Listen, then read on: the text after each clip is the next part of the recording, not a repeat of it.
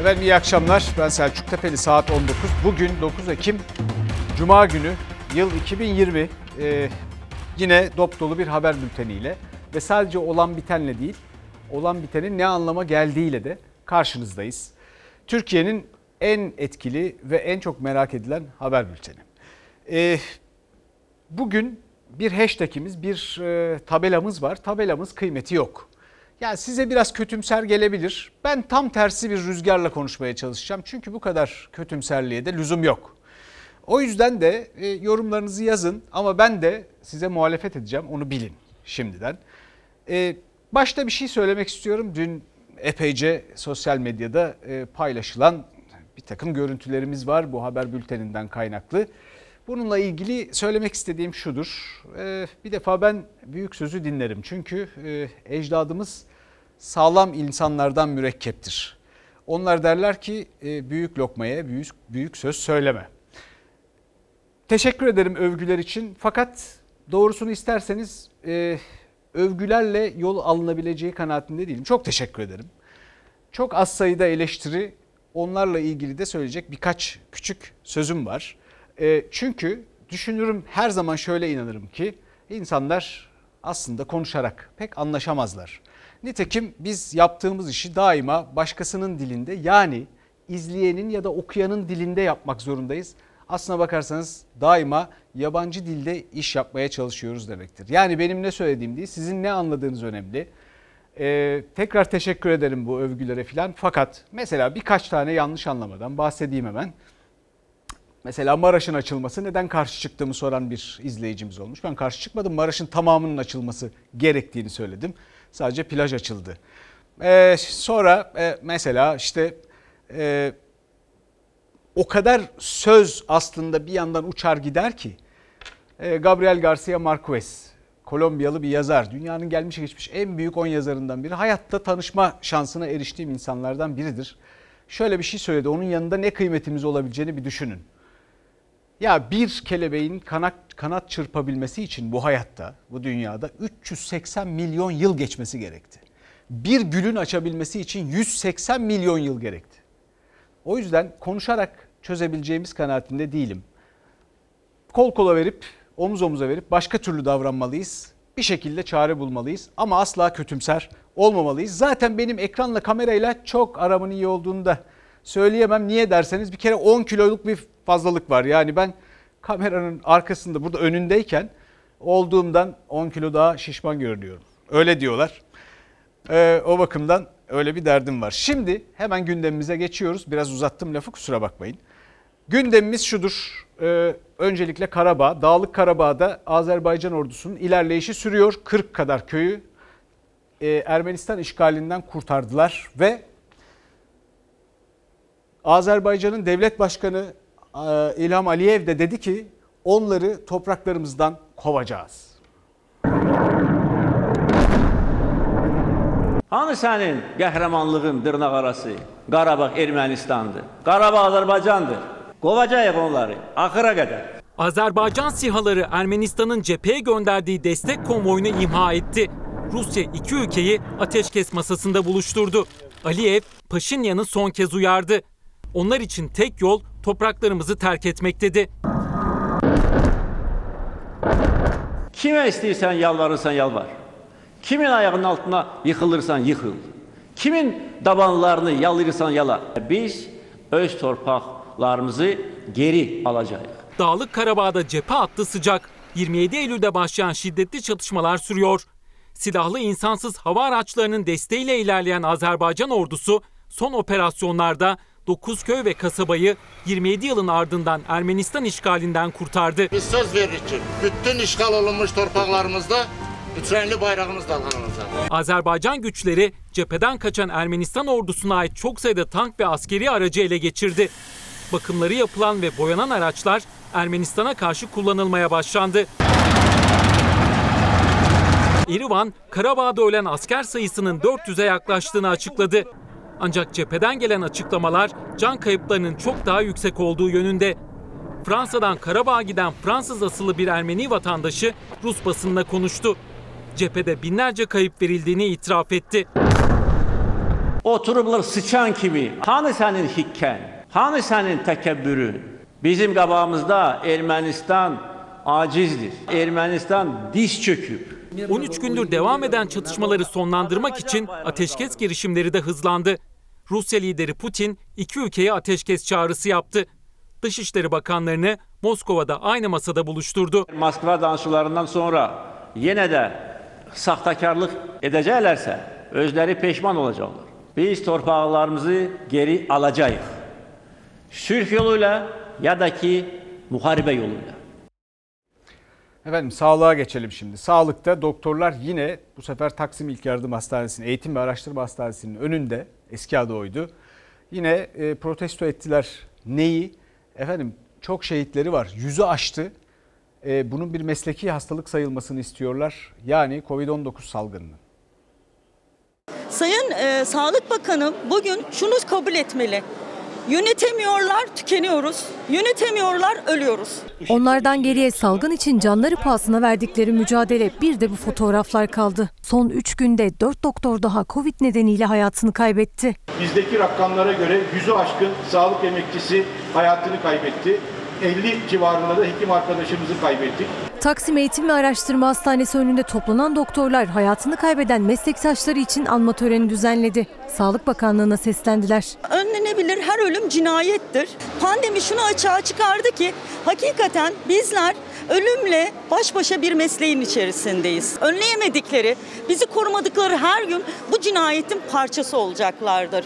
Ahmet Akbaş, Recep Ali Köseoğlu, Mehmet Atilla Baran, Necdet Gökçınar. Covid'in hayattan kopardığı son 4 doktor. Hala meslek hastalığı olarak kabul edilmiyor Covid. Sağlıkçılara düzenli test bile yapılmıyor. daha yeni anlaşıldı. Geçen hafta sal vaka mıdır, hasta mıdır, sayı kaçtır, ölen kaçtır, yatan kaçtır? Bunlar konusunda bile çelişkili veriler var. Bizim kaybettiğimiz arkadaşlarımız çok açık bir şekilde mesleklerini icra ederken hastalanıyorlar, ölüyorlar. Buna rağmen meslek hastalığı veya iş kazası kapsamında değerlendirilmiyorlar. meslek hastalığı olması lazım. En büyük tabii ki bu konuda bizim isteğimiz hani e, bu arkadaşlarımızın şehit statüsünde de sayılması olacaktır. E, umarım ki bunlar son ölümler olur. Çok üzgünüz. İnşallah bu son olur. Doktorlar ölümle burun burunalar, üzgün ve kırgınlar. Kırgınlıkları en çok da bağlı bulundukları bakanlık ve bilim kuruluna. Vaka konusunda şaibeli bir durum varsa bunu bakanlık açığa çıkartmalı. Bakanlık çıkartmıyorsa bilim kurulu çıkartmalı. Bilim kurulu bunu çıkartmaya kendisini yetkili görmüyorsa istifa etmeli. Biz ne düşünüyoruz dersek biz her gün vakayla karşı karşıyayız ve tükeniyoruz. Giderek de tükeniyoruz. Tükenmeye de devam edeceğiz. Umudumuz var mı dersen yok. Efendim bu Sağlık Bakanlığı'nın Sehven meselesini biliyorsunuz. Bu tartışma ayyuka çıktı ama şimdi bir mesele daha var. Sağlık Bakanlığı'nın raporlarında İstanbul'da son bir ayda Covid-19 sebebiyle ölenlerin sayısı sadece bir. Daha sonra buradaki çelişki, buradaki tuhaflık anlaşılınca bu raporlar kaldırıldı da. Yani orada paylaşımdan kaldırıldı. Peki internet sayfasından. Peki bu da mı Sehven sizce?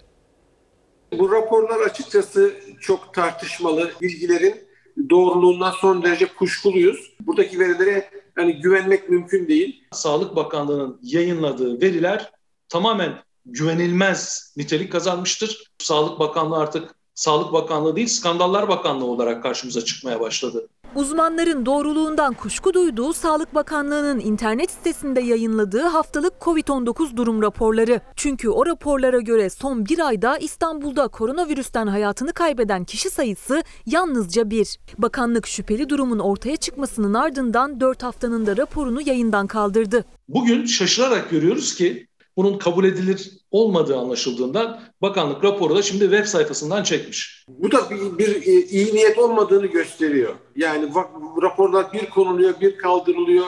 Zaman zaman haftalık raporların yayınlanması tümden iptal edildi. Birkaç gün boyunca hiçbir veri e, açıklanmadı. Sağlık Bakanlığı'nın sitesinden kaldırılan ve bugün erişilemeyen o raporlardaki tablolara bir göz atalım. İşte 6 Eylül tarihinde yayınlanan rapora ait ölüm tablosu. İstanbul'da o haftaya kadar ölüm sayısı 2873. Bir sonraki haftanın raporu 13 Eylül'de yayınlanıyor ve İstanbul'da toplam ölüm sayısı değişmiyor. Bir sonraki haftaya bakalım 20 Eylül raporu 20 Eylül'de ise İstanbul'daki toplam ölüm sayısı 2874'e çıkıyor. Yani o hafta içinde İstanbul'da koronavirüs kaynaklı bir ölüm gerçekleşiyor. Bir sonraki haftanın raporuna bakacak olursak 27 Eylül tarihli raporda toplam ölüm sayısı yine 2874 ve bu noktadan sonra işte yine sayı sabitleniyor ve son açıklanan tabloya baktığımızda da İstanbul'da ölüm sayısı yine 2874. Yani son 5 haftada İstanbul'da sadece bir kişi koronavirüs kaynaklı hayatını kaybetmiş. Tabii Sağlık Bakanlığı'nın Covid-19 haftalık raporuna göre. Bu tablolara baktığınızda ilk düşündüğünüz şey ne oldu sizin? Vallahi hani son günlerin e, moda sözcüğü biliyorsunuz sevhen. Yani mutlaka buna sevhen yapılmıştır diyecektir. Bir tek veriyle bile çürütebiliyoruz. Son iki günde bizim iki arkadaşımız yaşamını yitirdi. Yani bu kesinlikle doğru bir veri değil. Türk Tabipleri Birliği de İstanbul Tabip Odası da bilgiler gizli tutulduğu için yaşanan ölüm sayısını tam bilmiyor. Ancak sahadaki gözlemlerine İstanbul'daki günlük vaka sayılarına ve vaka artış hızına baktıklarında ölüm oranının çok daha fazla olduğunu söylüyorlar. İstanbul'da Türkiye'de Sağlık Bakanlığı'nın açıkladığı hasta sayılarının kabaca dörtte biri var şu anda. Vakaların dörtte biri İstanbul'dayken günde 60 kadar ölümün yalnızca bir tanesinin 5 hafta boyunca İstanbul'dan olması elbette kabul edilemez. Bu çok büyük bir hata ya da yanıltmadır. Zaten mezarlıklar da aksini söylüyor. CHP'li yerel yönetimlerden sorumlu Genel Başkan Yardımcısı Seyit Torun belediyeden aldığı bilgileri paylaştı. Eylül ayında koronavirüs ve bulaşıcı hastalıklardan İstanbul'da hayatını kaybeden kişi sayısı Torun'a göre 619. Ekim'in ilk haftası ise 169. İşte buyurun. Kimi zaman güzel laflar ediyor olabiliriz fakat övgülere o kadar da övgüyü hak ettiğimi düşünmüyorum doğrusu demem boşuna değil. Şimdi bakın burada ben ciddi bir tehlike görüyorum. Evet pek çok şey söyledik ve bu tablolarla ilgili pek çok e, çelişkiyi, yanılgıyı, pek çok yanıltıcı bilgiyi ortaya çıkarttık. Fakat dışarıda bir salgın var ve o salgın hala çok tehlikeli. Ve keşke bunları çözmek, bunlarla uğraşmak gazetecilere sadece kalmasaydı. Bilim kurulu, bilim insanları bununla uğraşsaydı. Efendim bunu asla unutmayın. Ve şu anda en sağlam önlem maske takmak. Siz bunun peşini bırakmayın çünkü bu verilerle ilgili çelişkiler, böyle yeni haberler, güvenilmez olduğuna dair bir takım yeni kanılar ortaya çıksa bile maskenizi takın çünkü salgın hala dışarıda. Evet şimdi ekonomiye geçiyoruz. Ekonomide biliyorsunuz dolarla ne işiniz var ben dolara bakmıyorum diyen bir Maliye, Hazine ve Maliye Bakanımız var. Berat Bey böyle söyledi. Fakat Ticaret Bakanlığı'nın muhalefetin soru önergesi üzerine verdiği bir yanıt var. Ve o yanıta baktığınızda dolarla kimin işin, olduğu, işinin olduğunu, doların kim için önemli olduğunu daha iyi anlıyorsunuz. Çünkü bu bir dolar itirafı adeta bebek maması. Yani bebeklerin dolarla işi var. Astronomik fiyat artışları var raflarda. Sebebi de dolar ve eurodaki yükselişler. Ticaret Bakanı diyor ki bebek bezi ve mamasındaki artışın gerekçesi dolardaki artıştır diyor. Ticaret Bakanı al bayrağı yalanlamıştır. Dolar 10 lira olacak ya 15 lira olacak ya 6 liradan 7 liradan toplayalım dolarları. Ha 10-15'e satarız. Bunlar kara kara düşünüyor. Berat Albayrak gündeminde olmadığını söyledi ama aynı kabinenin bir başka bakanı Ruslar Pekcan döviz kuru vurgusu yaptı bebek maması üzerinden. Mamaların fiyatındaki yükseliş üzerine verilen soru önergesine bakan Pekcan dövizi gerekçe gösterdi. Üstelik ithalat itirafı da vardı. Yerli malların ithaller karşısında yenik düştüğünün. Malumun ilamı söylediği şeye kurlar arttığı için fiyatlar artıyorsa bunu biz söylüyoruz. Ee, Sayın Bakan kamuoyuna açıklayacağı, açıkladığı bu bilgi belki Hazine ve Maliye Bakanı'na da söylese iyi olur. Çünkü anladığımız kadarıyla o çok bakmıyor kurların hareketine. Bez, bisküvi falan hepsi mama. Hepsine zam geldi yani. Nedenini biliyor musunuz? Dolar yükseldi yani bayağı yükseldi. İthal edilen ürünler var işte onlar onları direkt etkiliyor yani. Bezde artışı vardı. Bezde var mesela bezde hemen hemen bitiyor. Pudrasında var şeyinde var. Pudrasında da var. Tabii tabii. Bugün kur çıkar yarın iner. Dolarla mı maaş alıyorsunuz? Dolarla maaş alan az ama dolardan hemen herkes etkileniyor. Kundaktaki bebek bile ithalat gerçeğini ve aslında dolarla maaş almayanların maaşını doların nasıl erittiğini sürekli zamlanan bebek maması üzerinden sordu CHP Ankara Milletvekili Levent Gök. Ticaret Bakanı Ruslar Pekcan'ın açıklaması Maliye ve Hazine Bakanlığı'nın dövize bakış açısının tam tersiydi. Yerli üretimin oldukça sınırlı olması ve ithal malların hakimiyeti nedeniyle ithal girdilerinden oluşan ürün fiyatının temel olarak döviz kurlarındaki değişiklikler nedeniyle arttığı anlaşılmıştır. Şimdi Sayın Albayrak'ın çıkıp bir açıklama yapma borcu bulunmaktadır. Döviz kuru benim için hiç önemli değil. Hiç işin o tarafına bakmıyorum. Kur meselesinden en karlı çıkan biz olacağız. Çünkü artık kurun kontrolü bizim elimizde. Döviz tabelalarında doların giderek yükselen seyrine bakmamak da bir seçenek tabii ama peki ya o doların raflardaki etkisi işte ondan hiç kimse kaçamıyor. Özellikle anne ve babalar. Bebek mamaları çok pahalı. Pahalı olduğu için çocuklarımıza yediremedik yani alıp yediremedik. Daha uygun şeyleri aldık. Evde işte yaptık undan falan bisküviden. Öyle yani. Yaşamak için işte uğraşıyoruz. Dolayısıyla ben kurlara bakmıyorum, onunla ilgilenmiyorum demek aslında ülke ekonomisinde bir anlamda sahipsiz olduğunu gösterir ki gittiğimize itibariyle Dolar 7 lira 94 kuruş, euro 9 lira 35 kuruşu aşarak kendi rekorunu yeniledi. Altın da yerinde durmadı. Bir hafta içinde %2,7, bir aydaysa %4'ün üzerinde değerlendi. Gram altın 488 lira oldu. Peki bu dolar başıboş mu? Sahiplenen biri yok gibi görünüyor çünkü. sizin TL'nizi koruma imkanınız kalmamışsa ben o işle hiç ilgilenmiyorum gibi bir açıklama yapabilirsiniz. Dolar sadece ihracatta e, kullanılan bir e, para birimi değil. Aynı zamanda ithalatta da kullanıyoruz. Bu aslında bir anlamda doların yükselişiyle e, yapılan mücadelenin kaybedildiğinin itirafı. Efendim ürettiğimiz şeyler elbette var fakat bu millete belli ki yetmiyor. Ve Ticaret Bakanımız Ruslar Pekcan da bunu bir şekilde cevabıyla zaten göstermiş. Bu ülke niye yeterince kendi bebeklerine yetecek kadar bebek maması üretmiyor peki? Bunu sormayacak mıyız biz? Bu büyük millet nüfusunu nasıl koruyacak? Sayımız nasıl azalmayacak? Nasıl üreyeceğiz peki? Bu dolarla, euroyla belirlenen bebek mamalarıyla nasıl olacak bu iş? Bunu hiç düşünen yok mu?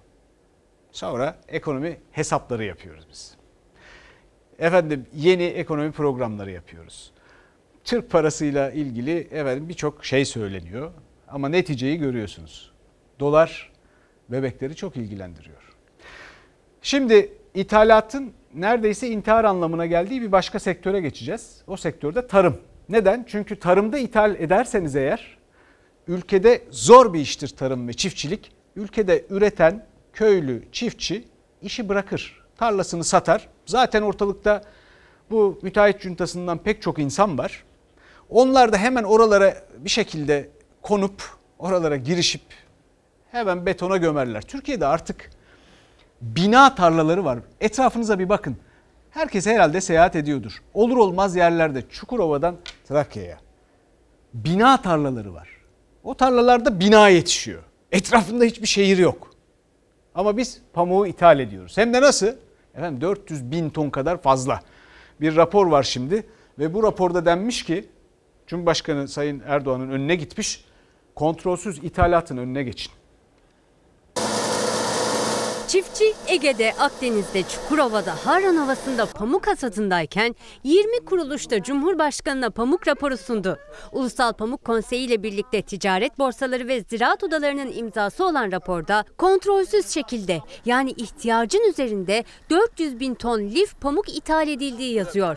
İthalat öyle büyük ki Mayıs 2021'e kadar pamuk ihtiyacı kapanmış durumda. Sen önce kendi çiftçini düşür. Yunanistan'la affedersin e, savaş halinde vesaire öyle böyle Yunan çiftçisinin malını getireyim. Kaldı ki buradaki maliyetin belki en azından %20, %30 daha çok maliyete getiriyoruz onu. İplikçi depoları ithal pamukla dolu olduğu için Türk üretici ürününü nasıl satacağını düşünüyor şimdi. Pamuğunu yok pahasına vermek zorunda kalacak. Yine rapora göre yerli pamuğun fiyatı dünya fiyatlarından %15 ila 20 oranında düşük. Maliyeti 5 bin lira. Artık 5 bin liranın üzerinde bir şey olursa bize kar kalır. Yoksa e, karımız yok. Türkiye, Amerika, Brezilya, Yunanistan hatta Sudan gibi birçok ülkeden pamuk ithal ediyor. Geçen sene 1.6 milyar dolar değerinde 1 milyon ton pamuk ithalatı gerçekleşti. Türk üreticisi ise bu ithalatın gölgesinde maliyet fiyat dengesizliği nedeniyle tarlasına pamuk ekmekten vazgeçmiş halde. Özellikle geçen yıl 2 milyon 700 bin dönüm ekili alanımız vardı. Bu yıl %50'ye düştü. 1, 1 milyon 400 dönüm ekili alanımız var şu anda. Ülkemizin tarımsal hasılası %45'lik artışla 275 milyar liraya çıktı. Dolayısıyla ülkemiz Avrupa'da lider olup dünyada da ilk 10 ülke arasındaki yerini korudu. Tarım Bakanı tarımsal hasılada artış var dedi ama pamukta durum pek de öyle değil. Türkiye pamuk ekim alanları seyir grafiği bu. 2000 yılında 6 milyon 541 bin dönüm olan ekim alanı 2019'da 4 milyon 778 bin dönüme düştü. Şunu da belirtmemiz gerekiyor. Türkiye hazır giyim ve konfeksiyon ihracatında şu an bütün sektörler arasında ilk sırada. Bunun da temeli pamuk. Pamuğun her şeyi para, her şeyi katma değer. Dolayısıyla Türkiye ithalat yerine pamuk üretimini arttırmak zorunda. Bunları duyunca kulaklarıma inanamıyorum. Pek kıymetli Tarım Bakanı nereye bakıyor acaba? Efendim şimdi e, bir de esnafın derdi var. Bir kulak verirseniz bin ah işliyorsunuz. Niye? Çünkü bir e, genişleme vardı, parasal genişleme. 800 milyar Türk lirası kadar bir e, kredi verildi. Onların şimdi geri dönüşü başladı. E, bu arada satılık ilanları dükkanlar için %50 arttı. Yani bu dönemde bu Covid-19 döneminde 100 bine yakın belki de aşan sayıda e, esnaf kepenk indirdi, kepenk kapattı. Ayda bu 6 binleri falan geçmeye başladı. Efendim esnafın gözü bildiğiniz yaşlı. 200 gündür kapalıyız ve biz evimize ekmek götüremiyoruz. Ah kahveci işte. İyi Parti lideri Meral Akşener pandemi sürecinde bir de sel felaketiyle sarsılan Giresun'daydı. Esnafın kapısını çaldı. İşler nasıl diye sordu. İşler nasıl?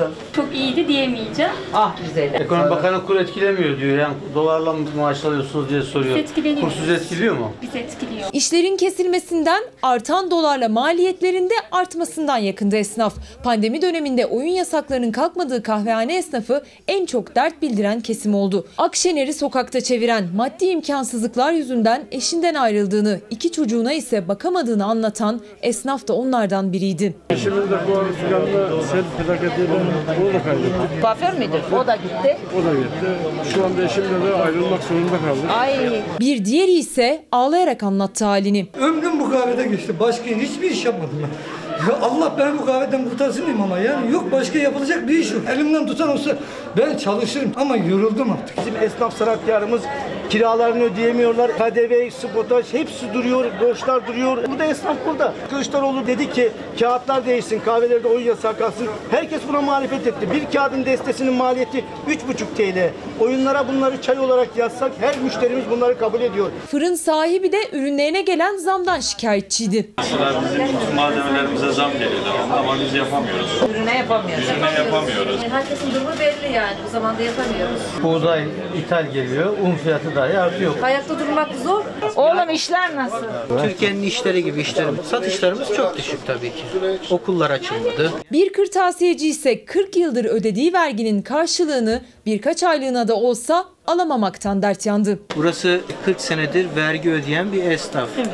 Buraya bu süreçte en azından 5 aylığına da olsa 40 yılın karşılığında 6 ayda olsa bir desteği olması lazım. Salgın döneminde 700 bin esnaf dükkanını kapatırken iktidar karşılıksız tek bir kuruş yardımda bulunmadı. 700 bin esnafın dükkanını kapattığını söyleyen CHP ise 17 maddelik acil destek programı açıkladı. Esnaf adına vergi indirimi, sicil affı, faizsiz kredi ve kira yardımı istedi. CHP 81 ilde esnaf için seferberlik ilan etti.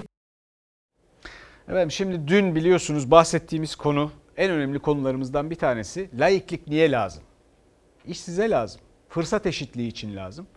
İşte çalışmada adalet için lazım. Şimdi biliyorsunuz e, bir e, Ali Edizer isimli bir e, meselesi var bu ülkenin. Günlerdir bunu tartışıyor. Ankara'da Gülhane Eğitim ve Araştırma Hastanesi'nde başhekim yardımcısıydı. Şimdi ne değişti diyeceksiniz. O şimdi oradan alındı. ne değişti? Sussa kimse görmeyecekti. E susanlar kim bilir kaç bin tane. ve hala görmüyoruz. O denli güçlüler ki kadrolaşmayı bunlar zaten yapıyorlar. Bakanlar da orada bulunmalarını aslında bunlara borçlu. Yeni bir devlet içerisinde bir tarikat örgütlenmesiyle karşı karşıyayız. FETÖ gitti yerine tarikatlar, şeyhlerin adamları geldiyse bu yeni bir FETÖ tehlikesi demektir. Allahu Teala size ruhsat vermiş. Aldınız, bir başkasını sevdiniz. Onu da alın. Bana 8 ay özel kalem müdürlüğü yaptı. Uyum sağlayamayınca ayırdım. Bu arkadaş anormal. Gata'da yaşanan Ali Edizer skandalıyla Türkiye'de tarikatların varlığı, kamuda etkinlikleri bir kez daha tartışmaya açıldı. Ali Edizer sosyal medya paylaşımları sonrası Gata'daki görevinden alınmıştı. Yeni günde tabiplik görevinden de el çektirildiği öğrenildi ama o arada Ankara Güdül Devlet Hastanesi'nde görevlendirildiği ortaya çıktı. Sağlık Bakanı'na soruyorum. Siz sözleşmesini feshettiğinizi, soruşturma açtığınızı ve görevden el çektirdiğinizi söylediğiniz bir kişiyi nasıl oluyor da Güdül Devlet Hastanesi'ne atayabiliyorsunuz? Yani siz kimi kandırıyorsunuz? Bütün bu olan bitene rağmen Sağlık Bakanı bu şahsı yine sessiz sedasız önce bir hastaneye atadı. Fakat kamuoyundan gelen tepkiler üzerine açığa almak zorunda kaldı. Her şeyimiz açıktaydı. Zaten kapalı olması gereken de bizimle mezara gider. Yaverliğimizin sırları gibi. İki yıldır emekli olayım diyordum. Şimdi vazgeçtim. Hukuk dairesinde sonuna kadar mücadele edeceğim. Edizer doktor ünvanının elinden alınmasına bu mesajla yanıt verirken muhalefet tarikatların gücü diyerek Edizer'in Sağlık Bakanlığı içinde adım adım yükselişini gündemde tutuyor. Bu iktidar tarikatlarla zaten iç içe, işbirliği içerisinde. Ben Sağlık Bakanı'na menzil tarikatı hakkında ne düşündüğünü, örgütlenip örgütlenmediklerini, ihale alıp almadıklarını sorduğumda Sayın Bakan bana cevap vermemişti. Şimdi öyle anlaşılıyor ki bu konuda kulaklarının üzerine yatmışlar. Bunların araştırılması açısından meclise bir araştırma önergesi sunduk 2018 yılında. Sağlık Bakanlığı özelinde muhalefet okları iktidara çevirdi. CHP'li Zeynel Emre 9 Ağustos 2018'de tarikat ve cemaatlerin ekonomik ve siyasi nüfuzları araştırılsın diye mecliste bir komisyon kurulması için verdiği önergenin işleme konulmadığını söyledi. Gülen cemaatinin iktidardan aldığı gücü hatırlattığım için dedi. Erdoğan'ın sözlerini gündeme getirdi. O döneme ilişkin eleştirilen bir dille yazdığımız için meclis başkanlığı iade etti. Sanki ülkenin cumhurbaşkanı Allah affetsin dememiş, ne istediğiniz de vermedik dememiş. Dedik ki bir ortak yanımız var ama inanın bana aynı menzile giden farklı yollardan biri olarak gördüğümüz bu yapının sinsi hesapların aleti, aracı, örtüsü olduğunu uzun süre görmedik, göremedik. Rabbim de milletim de bizi affetsin. Adalet ve Kalkınma Partisi geçmişte yaşanan hain FETÖ kalkışmasından hiç ders almamış görünüyor. Şeyhinden, tarikatından emir alanların devlet içerisinde göreve gelmeleri yanlıştır. Yeni bir FETÖ tehlikesini karşı karşıya getirir. Tarikatların faaliyetleri 1925'te çıkarılan kanunla yasaklandı ama etkinlikleri de finansal güç sağlama faaliyetleri de son yıllarda artarak sürdü iddiaları gündemden hiç düşmedi. Kamu kurumlarında yapılan FETÖ ile mücadele sürüyor ama muhalefet FETÖ gitti yerine başkası geldi diyerek tehlikeye dikkat çekiyor. Ama Efendim şimdi bu FETÖ'ler, METÖ'ler bunlar önemli. Neden önemli? Bugün için, bugünden bir bakış açısıyla fırsat eşitliği, çalışma, liyakat sahibi insanların olması gerektikleri yerde olmaları için, bu ülkenin üretimi için, bu ülkenin zenginleşmesi için önemli. Bu ülke büyük ülke. Adalet o yüzden önemli. Fakat şimdi tabii şöyle bir şey var. Onlar yani bugünküler büyüklerini de dinlemiyorlar. Mesela 14-15. yüzyıldan Bayramiye tarikatının başındaki Hacı Bayram Veli'yi alalım. İstanbul'un fethinde de öğrencileri üzerinden, fikirleri üzerinden çok katkısı olmuş biri. Diyor ki geç canından bul anı, sen seni bil, sen seni. Peki bunlar canından vazgeçiyor mu? Hayır bunların canı tatlı. Hiçbir şey yapmadan bir takım makamlara oturuyorlar. Bu adaleti Türkiye'de zedeleyen ve Türkiye'yi işte bakın her bir iktidar ve seçim döneminden sonra sanki bu ülke hepimizin değilmiş gibi kazananın adeta bir yağmaya giriştiği, adeta yerleşik düzene geçemediğimiz hissi oluşturan ve yurt dışından birçok düşmanımız var değil mi? Doğru. Onlarla mücadele ederken bu ülkeyi olduğunun hep yarısı gibi gösteren bir durum. Yarısı kadar görünmemeliyiz. Dışarıdan öyle görünüyor. Biz kol kola vermek zorundayız. Bunu da ancak fırsat eşitliğiyle Böyle bir adaletle yapabiliriz. Sorunları tespit etmekle yapabiliriz. Kol kola vermekle yapabiliriz. Şimdi atanamayanlar var. Bakın birkaç tane mesajdan bahsedeyim size. Evet öğretmenler var, doktorlar var. 2019'da e, KPSS'ye girdim, kazandım. Ama e, atanamadık diyorlar. Neden atanamadıklarını biliyorlar mı acaba? Çünkü birileri e, tarikat bilmem bir şey kontenjanından onlar doldurduğu için girememiş olabilirler. Onlar da bir şey yapıyor mu? Hayır bir şey yapmıyor. Türkiye Büyük Millet Meclisi'ne gideceğiz. Atanamıyoruz yani artık ümidimiz de kalmadı. Bir liyakatlı bir insanın başa gelmesi varken bir de vekaletten veya işte birilerinin e, isteğiyle atananlar var. Bu da e, bizi zamanla öğrenilmiş çaresizliğe itiyor. Umutlarının, ideallerinin yerini öğrenilmiş çaresizlik aldı. Çünkü ne aldıkları yüksek puanlar ne de çalışkanlıkları atanmalarına yetti.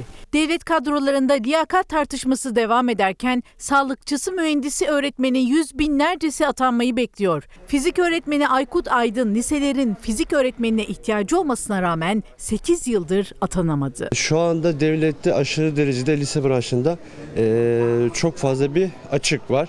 E, şu anda her gün iki okuldan ücretli öğretmenlik için aranıyorum. 1000 liranın altında ücretli öğretmenlik için arıyor okullar. Çünkü aslında ihtiyaç var ona. Ama devlet kadro açmıyor. O bir fizik öğretmeni. Fizik öğretmenine kadro açmayan devlet dersleri birleştirdi. Fizik, kimya, biyoloji yerine doğa bilimleri adı altında tek ders yapıldı. Milli Eğitim Bakanlığı 9. ve 10. sınıfta doğa bilimleri dersi adı altında yapıldı. E, halbuki şu anda e, fizik, kimya yani fen bilimleri de zaten ülkemizin durumu ortada. E, hiçbir şekilde bir üretim de yapamıyoruz. Zaten e, bir ülkenin gelişmişliği fen bilimleriyle matematik bilimleriyle doğru orantılıdır. E, ne kadar fen bilimlerine, matematik bilimlerine önem verilirse e, o kadar da o ülkenin gelişmişliği artıyor. Sadece fizik değil, tarih öğretmeni de dertli. Tarihi dizilerde öğretmeye yönelik bir çalışma gibi görünüyor. Zahir Baran tarih öğretmeni olmak için hem çalıştı hem okudu ama ideallerinden çok uzak şimdi. Çalışmak zorundayım çünkü iki tane evladım var. Bir yanda okuduk bir yanda çalıştık. Bir depoda çalışıyorum. Operatör oldum öyle söyleyeyim. Toplama yapıyorum. Ben e, okurken tarih öğretmeni ol- olmak için okudum. Yani şu an iş yerinde ben ismimi unuttum. Hoca aşağı, hoca yukarı. 2020 yılı verilerine göre atanmayı bekleyen öğretmen sayısı 460 bin. Tüm bunlar arasında bir de 2019 KPSS mağdurları var. Bakan Ziya Selçuk hesaplamada bir sorun yok dedi ama onlar dertlerini anlatabilmek için iki gündür Ankara'da meclisin kapısını aşındırıyor. Sınıflarına kavuşamayan öğretmenlerimizden Baki Hoca şu anda inşaatta çalışmaktadır. Marketlerde çalışan arkadaşlarımız vardır. Bu arkadaşlarımızın yeri sınıflardır. Efendim hadi dedik layıklık bunun için, fırsat eşitliği için, iş bulmamız için önemli. En formal böyle dolan başlı yollardan performansa dayanmayan atamalar filan bunların önüne geçmek için. Hadi buna bakmadı kimse. Arkadaşlar diyorlar ki ya kul hakkı diye bir şey var. Bu da mühim. Evet doğru. Biraz sağlam insanlardan mürekkep hiçbir şeye bakmıyorlarsa ecdadımıza baksınlar. Çünkü bu hayata bir bakış açısı. Bu kültürün derinlikleri, kökleri. Hacı Bayramı Veli dedik. Efendim ama bu arada da garip garip kararlar, düzenlemeler olmaya devam ediyor. Niye? Çünkü biliyorsunuz biz e, vergi veriyoruz. E, ve yani kazandığımızın yarısını vergiye veriyoruz. Hele bordro ile çalışanlar.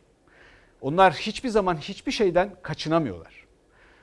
Ama o vergiler nereye harcanıyor acaba? Bir de bunu bilmek istiyoruz. Zaten bu düzenleme yapılmadığı halde bile pek bilmiyorduk. Şimdi bir düzenlemeyle bunları hiç açıklamak zorunda olmayacaklar. Vergi kime harcandı göremeyeceksiniz. Mali saydamlığı ortadan kaldırıyorlar. Paralarımızı harcayanların ne kadar harcama yaptığını, neye harcama yaptığını bilemeyeceğiz. Hastaneyi kaça yaptın arkadaş? Ben bunu öğrenmek zorundayım. Çünkü benim paramla yapıyorsun.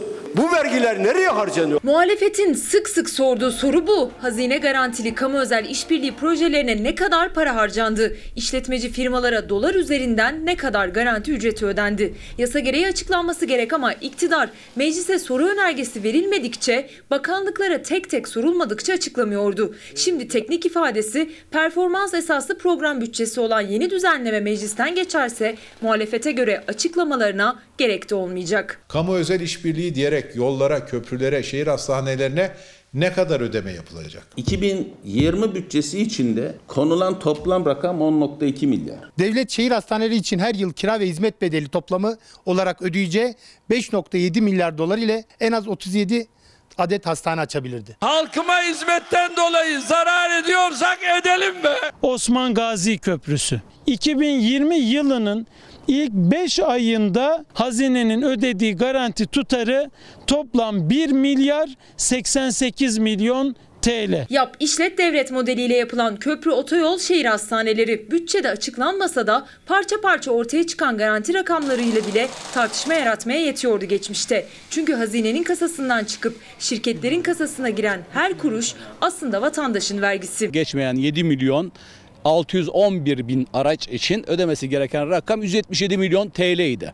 Ama bakanlığın bize vermiş olduğu cevap da geçmeyen araçlar için ödenen paranın 244 milyon TL olduğunu açıkladı bakanlık. Milletin gerçekleri öğrenmesini engellemek de zulümdür. Muhalefet hükümetin bütçe yasasındaki yeni düzenlemeyi dev projelerin maliyetlerine karartmak, garanti rakamlarının hiçbir şekilde ortaya çıkmaması için yasal bir zemin olarak yorumladı. Bu aslında bir anlamda çok büyük bir ahlaksızlıktır. Meclisten genel kuruldan çıkmaması gerekir. Efendim tabii e, bu türden düzenlemeler yapanların doğru düz manipüle edemediğini de görüyorum durumu. Çünkü tuhaf bir şey bu. Bunları göstermediğinizde bu tür harcamaları filan hayal gücüne bırakırsınız insanların. Hayal gücünde o çığa dönüşür. Çok daha fazla büyür. Bunu niye yapasınız ki? Ne kadar kötü bir iletişim bu. Ama bu arada tabii böyle ciddi gelişmeler olurken muhalefetin böyle bunlarla filan ilgilenmiyorlar. Neyle ilgileniyorlar? Efendim Sayın Cumhurbaşkanı Katar'a gitmiş. Eğilmiş de eğilmemiş de filan. Oradan keramet arayıp bir şey çıkartmaya çalışıyorlar. Abesle iştigal. Ya bir defa yakışıksız bir konu. Cumhurbaşkanının eğilmediği açık ortada ama bu bahsi açmak da saçma. Vakit kaybı. Şimdi geçelim bugün verilmiş bir e, Enis Berberoğlu kararı var. Anayasa Mahkemesi'nin gerekçeli kararı bekleniyordu. Karar çıktı. Artık milletvekiline dönmesi için Enis Berberoğlu'nun herhangi bir bahane de kalmadı. İstanbul Milletvekili Kadri Enes Berberoğlu milletvekillikleri düşmüştür. Oy birliğiyle verilen bu karar anayasadaki hak ve özgürlüklerin korunması açısından çok önemli. Bugün Sayın Enis Berberoğlu Cumhuriyet Halk Partisi'nin 27. dönem İstanbul milletvekilidir. CHP Anayasa Mahkemesi'nin gerekçesini gördü, vekilliğe düşürülen Enis Berberoğlu'nun derhal meclise dönmesini istedi. 17 Eylül'de oy birliğiyle Enis Berberoğlu'nun seçilme, siyasi faaliyette bulunma hakkı, kişi hürriyetiyle güvenliğinin ihlal edildiğine karar veren Anayasa Mahkemesi gerekçesinde seçilen milletvekili yargılanamaz dedi. CHP sevindi, MHP'den ilk itiraz duyuldu. Şimdi bekliyoruz. Yargı ne yapacak? Anayasa profesörü meclis başkanı ne yapacak? Sarayın mı? Milletin mi iradesine uyacaklar göreceğiz. Anayasa Mahkemesi görev sınırlarını aşmış, anayasayı yeniden yorumlamış, Türkiye Büyük Millet Meclisi'nin yasama yetkisine tecavüz etmiştir. MHP'ye göre Anayasa Mahkemesi sınırları aştı. CHP Enis Berberoğlu yeniden milletvekili ve meclise dönmeli dedi. Gözler Meclis Başkanı Mustafa Şentop'a döndü. Ama daha önce gerekçeli kararı ve kesin hükmün kalktığını görelim diyen Şentop sessiz kaldı. Bunda yaşanacak her gecikme Hazreti Mevlana'nın söylediği gibi dikeni sulamaktan yani zulmetmekten başka bir şey değildir. Bazı arkadaşlarımız diyor ki derhal dönmelidir. Dayanaksız, mesnetsiz bir gerekçe olmadan bir şey söylüyor arkadaşımız. Yeniden milletvekili seçilmesine karşın hükmen tutuklu olarak kovuşturma sürdürülüp infaz evresine geçilerek seçilme ve siyasi faaliyette bulunma hakkının ihlal edildiği sonucuna ulaşılmıştır. Anayasa Mahkemesi dosyayı davanın görüldüğü İstanbul 14. Ağır Ceza Mahkemesi'ne gönderdi. İlk derece mahkemesince yapılması gereken ilk iş Yargıtay'ın onama kararına bağlı sonuçların geri alınması amacıyla yeniden yargılama kararı verdikten sonra başvurucu hakkındaki yargılamanın durmasına karar vermekten ibarettir. Yani yeniden yargılamaya başlayacaksın ve yargılamayı durduracaksın diyor. Yani ne diyor Anayasa Mahkemesi? Çünkü Enis Berberoğlu milletvekilidir. Gözler yerel mahkeme ile birlikte gerekçeli kararın yayımlanmasından bir gün önce Anayasa Mahkemesi ziyaretiyle dikkat çeken Meclis Başkanı Mustafa Şentop'a çevrildi. Efendim şimdi bakıyorum sosyal medyada e, yazılanlara. E, haklısınız insan karamsar olmak için pek çok gerekçe bulabilir. Ama ben de size şunu söylemek istiyorum. Bakın bir adım bile doğru yolda atılacak. Yeni bir başlangıcın ilk adımı bile emin olun o yolun ne kadar uzun ya da kısa olursa olsun. Çünkü bunların her birinin bir başlangıç noktası var. Ve ilk adım emin olun hepimize emin olun çok iyi hissettirecek. Bu, bu kadar karamsar olmaya gerek yok. Burası büyük bir ülke. İyi insanlarımız var. Yetenekliyiz.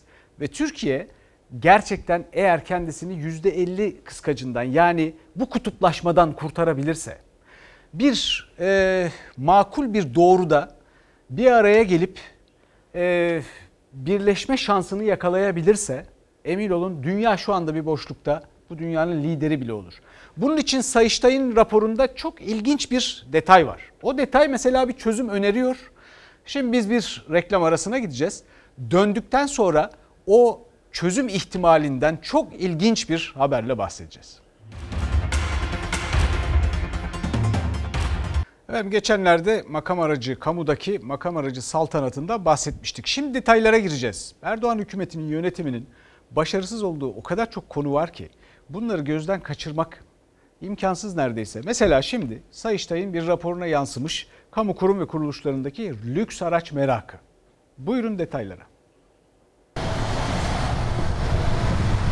Kamudaki araç fazlalığına alıştı artık Türkiye ama bir de tamamen usulsüz olanlar var. Sayıştay'ın 2019 raporunda yazıyor. Ulaştırma Bakanlığı'na bağlı metro inşaatlarının yapımı için bakanlık danışmanlık şirketleriyle anlaştı.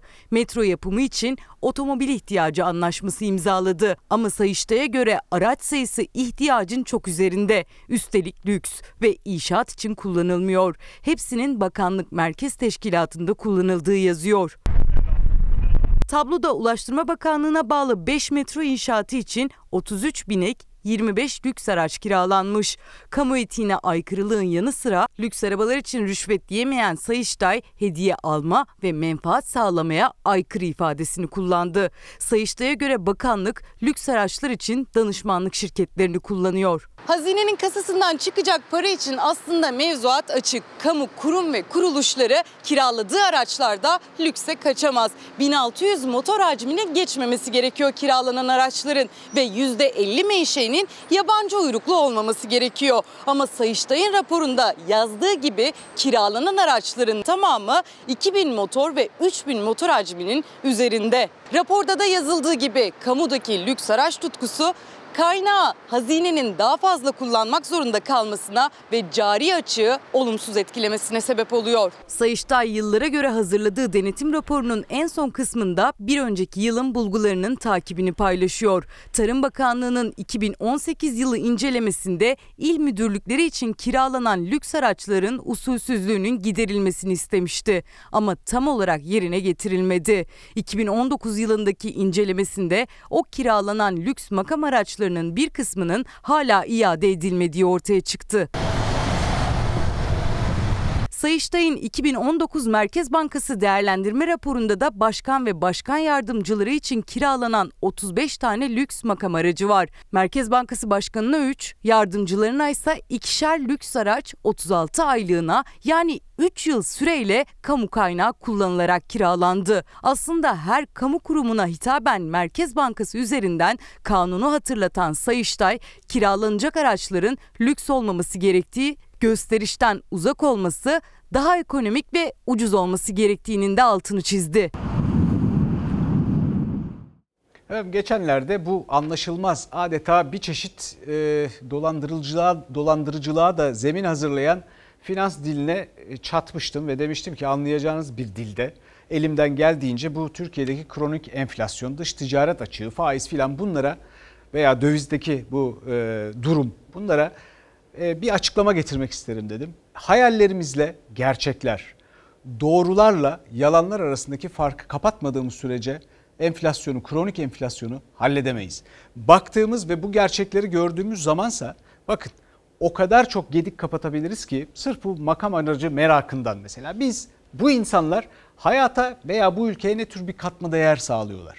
Mesela bu türden lüks bir araca binecek kadar değer katıyorlar mı bu ülkeye? Hepimiz için geçerli bu. Bunu düşünmek zorundayız. Hayaller ve gerçekler böyle bir şey işte. Ve çok çalışmalıyız elbette. Fransa 2017'de 90 binden 65 bine düşürmüş makam aracı sayısını 150 milyon euro tasarruf sağlamış. O kadar çok yaraya merhem olabilir ki.